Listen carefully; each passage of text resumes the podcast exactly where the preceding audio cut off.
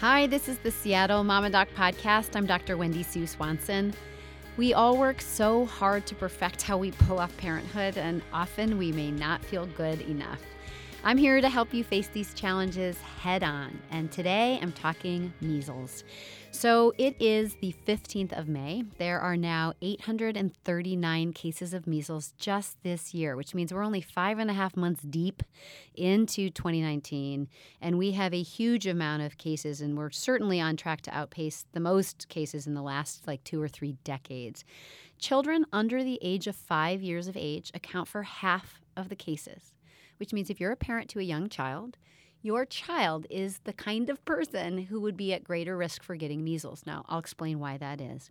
The vast majority of these cases are in people who are unvaccinated, meaning this is not a problem of vaccine failure. This is a problem of under vaccination. And that distinction is really important because we live in a time with this uniquely infectious virus, measles, one of the most infectious viruses out there, right? You've probably heard this, but you can go into a room after someone who has had measles in that room, and two hours later, even, you'll still get measles. If you're unvaccinated, nine out of 10 people who walk into a room where there's measles droplets in the air will get it.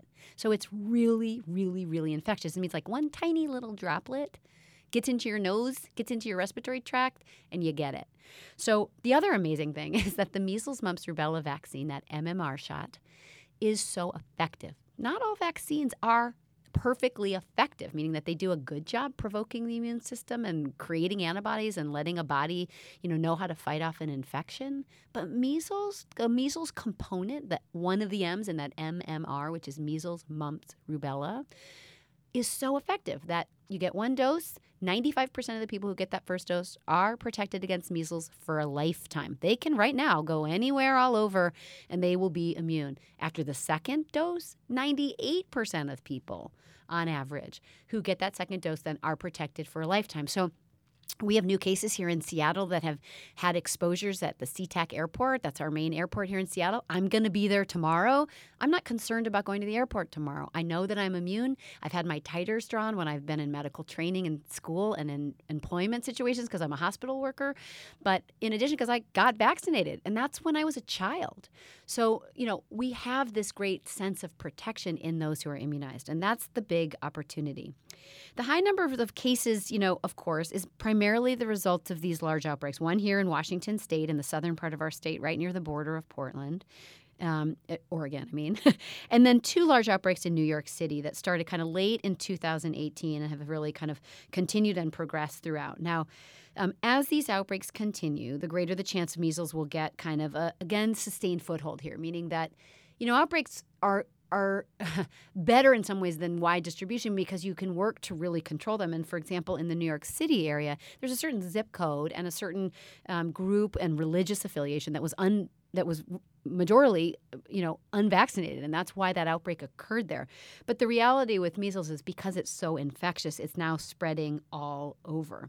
You know, New York City has had the biggest outbreak, accounting for almost 700 of the cases, and that's 80% of these cases. But uh, we know measles has, of course, been all across the United States in, I think, greater than 20 some states. So it is certainly also very widespread. The big thing is, is like, well, is it getting better? Well, no, unfortunately, it's not. In fact, this week, remember it's May 15th, week of May 15th, 75 new cases this past week. Um, and it's a much higher bump than the previous two weeks when there was about 60 additional cases each week. Um, you know, and I think what we're learning is really that. Um, the, the downward trend is not here yet, that we're still seeing these infectious cases. In fact, because of this exposure at the airport here in Seattle, just today, um, there are four new cases that are tracked back to that single exposure. That single individual has now caused, we at least know as of today, four new cases that have been reported. So, you know, unfortunately, this happens really, really quickly. Now, good things are happening. Okay, parents are really aware. You know, I you know I have a, a, friend and colleague who went to the doctor and just got an extra MMR shot because she was unsure about her vaccine status. She took a you know, MMR shot selfie. She put it up on her social channels. I mean, you can do that too. If there's any ambiguity, if you or your child is vaccinated, just go get the vaccine.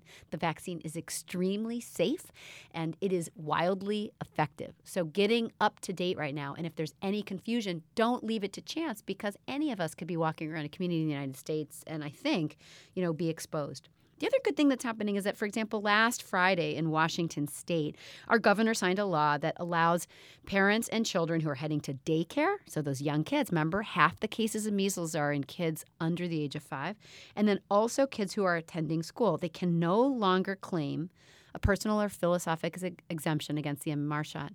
And, and the reason that they're doing that is, is not, I don't think, to be paternalistic or to force it, to just say we have to create a healthy community to avoid these kinds of outbreaks. And you can't kind of claim that there's a philosophic reason against it. You can choose not to go to school. That's the choice that you make if you decide not to protect your child because that child not being protected, of course, puts so many others at risk. And remember, that one individual who was at the airport this week, we already know four people that that person has infected. So, what are you going to do? Well, number one, of course, checking on the immunization status of yourself. Um, and a lot of people are like, I'm calling my mom. well, call your mom, but your mom may not know. so, if there's any confusion, you don't have any record of an MMR shot, you can certainly ask your provider to get one. There's not a problem with vaccine supply. So, I read a couple of articles about that in the last week. No problem. You'll be able to get that. Um, and then, kind of, who gets the vaccine? So, again, we standardly immunize kids at the age of one. And then you can do a second dose, going from 95% protection to 98% protection. Not a true booster, actually just catching up people who didn't respond the first time. Because if you respond after the first dose, you're going to likely be protected for your lifetime. Um, but if there's any question, you can always accelerate that. So standardly, we give it usually at one year of age, and then we do the second dose at four years of age before you go to kindergarten. If you're in to see the pediatrician and you've got a two year old, you got a three year old, or a three and a half year old, absolutely okay for you to ask your pediatrician to just do the second dose now. There's really no reason to wait. And when we're having these increasing rises of measles rates, I think probably over time even recommendations will change. So up to you and your pediatrician to discuss, but certainly appropriate for you to ask that. In addition, if you are traveling internationally, because although we've got 700 or so cases now, 800, sorry, and 39 cases, you know, other countries across Europe, for example, and other parts of the world have dense measles outbreaks and populations problems. So a lot of our cases historically have come from foreign travel and then people coming back to the U.S.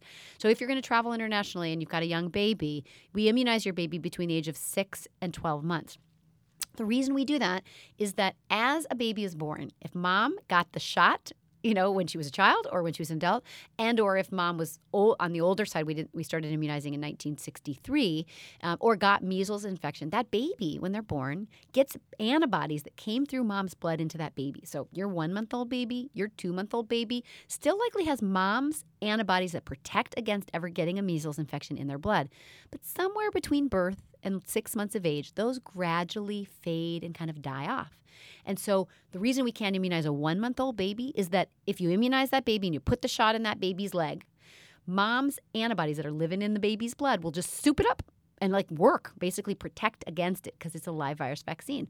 So the baby would never mount their own response because those maternal antibodies would basically take care of it. Now, after six months of age, we start to really see very little um, maternal protection in baby's blood. And that's when we can immunize an infant and say, okay, if you're going to travel to Europe or you're going to travel outside of the United States with your seven month old, we do want you immunized against measles right now. Now, we will also repeat the standard dose at age one and age four for that baby.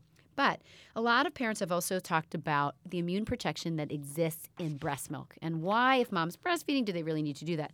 We know that there's some immune protection in breast milk, meaning that if you do a breast milk sample and you look for the specific antibodies in the breast milk itself, you will find some protection against all sorts of things influenza, fungus, parasites, all sorts of things, including measles.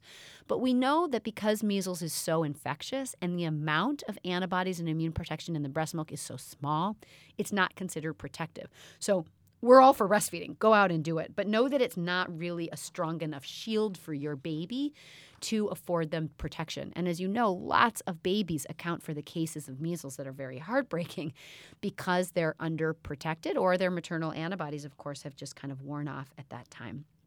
So Why does this matter so much? Is it just a common thing? It's not. Measles can be lethal. One in a thousand people who gets measles dies from it. More often than not, people are hospitalized with it, and it's a miserable infection to have. You can also have swelling and infection around the brain that happens right away, but it can also be what's called indolent and, and come up later in life, meaning that you can have a measles infection now and then 10 or 20 or so more years later, you can come down with a very life threatening condition of brain swelling that is caused by reactivation of that measles in, in and of itself. So, long standing and acute short term, there's just no question you don't want measles. So, so, what do you do? So, if you are unimmunized, you get vaccinated. If you're not vaccinated, I'm telling you that you are at this point taking a risk when you've got outbreaks across the country. But that being said, like, how do you make these choices? You know, if you've got a four month old baby, should you go to the airport? Should you go travel? Should you go around to the grocery store? Well, yeah, because generally, if you're not in an area of a dense outbreak, the risk is still pretty low. And your baby likely has a lot of protection. If you live in an area that has been close to or is having reported cases and you have an infant between 6 and 12 months, or you have a child with only one dose of the vaccine, you can go to your pediatrician and have a conversation. Does it make sense to have another vaccine or to have an infant get a vaccine if they're between that 6 to 12 month time? You know, measles is just so wildly infectious, and that's what makes this so scary and why it makes it so important that all of you out there that are vaccinated, that you tell people in your life that you are, that you show your support for vaccine science and safety, and that you encourage your friends and families and neighbors to get vaccinated too. That's when this works best.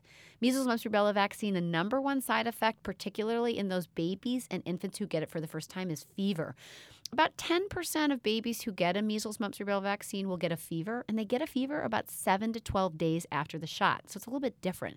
The reason is it's a live virus shot. It goes in, it's a weakened strain of the virus, can't cause a measles infection, but it replicates weakly in the body. And as it does that, the immune system is kind of turned on to say, hey, what is that? Then the baby or the infant or the toddler makes a reaction where their immune system responds to kind of basically harness the power of their immune system and make a bunch of antibodies to learn and remember how to fight off measles. When they do that, it just evokes a fever response. So that fever, seven, eight, nine, or 10 days after that shot, which my first son had a boomer fever and a boomer lump on his arm actually from MMR, actually gave me a peace of mind. I was like, oh, good. It's working. like his body's mounting a response to the MMR shot. So that's the most common side effect. There are other rare side effects, even a drop in one of your, your bloodlines called your uh, platelets in about 1 in 30,000, and then the risks really go down thereafter. MMR vaccine is a very safe and very effective vaccine. And during this outbreak, if you're immunized, you should play and go to school and travel just as you otherwise would because it works so well. If you're not or you're unsure about being immunized, just check in with your healthcare team and just get the shot. Now, you can draw what's called a titer, where they take a blood blood sample and they say, oh, are you immune or not? If you don't want to get the vaccine, you can ask your provider to do that. But most of us often just say, you know, it's cheaper and easier and likely more protective for you to just get immunized instead. For more, check out links at Seattle Mama Doc. I do have a blog recently about kind of breast milk, immunity, and measles, and will likely keep my channels on Instagram and also on the blog up to date with measles information. Uh, the reality is, especially during an outbreak, parenting is a high stakes job, but when you're immunized, the good news is you've got this. Thanks for listening. The Seattle Mama Doc podcast episodes air every single week. I'm always interested in hearing what you have to say, what was helpful, and what you want to learn more about reach out to me on Twitter at Seattle Mama Doc, on my Facebook, Seattle Mama Doc, or at seattlemamadoc.com. Tell me what you want to learn, tell me if you want to join me, and point me to experts you'd love to learn more from.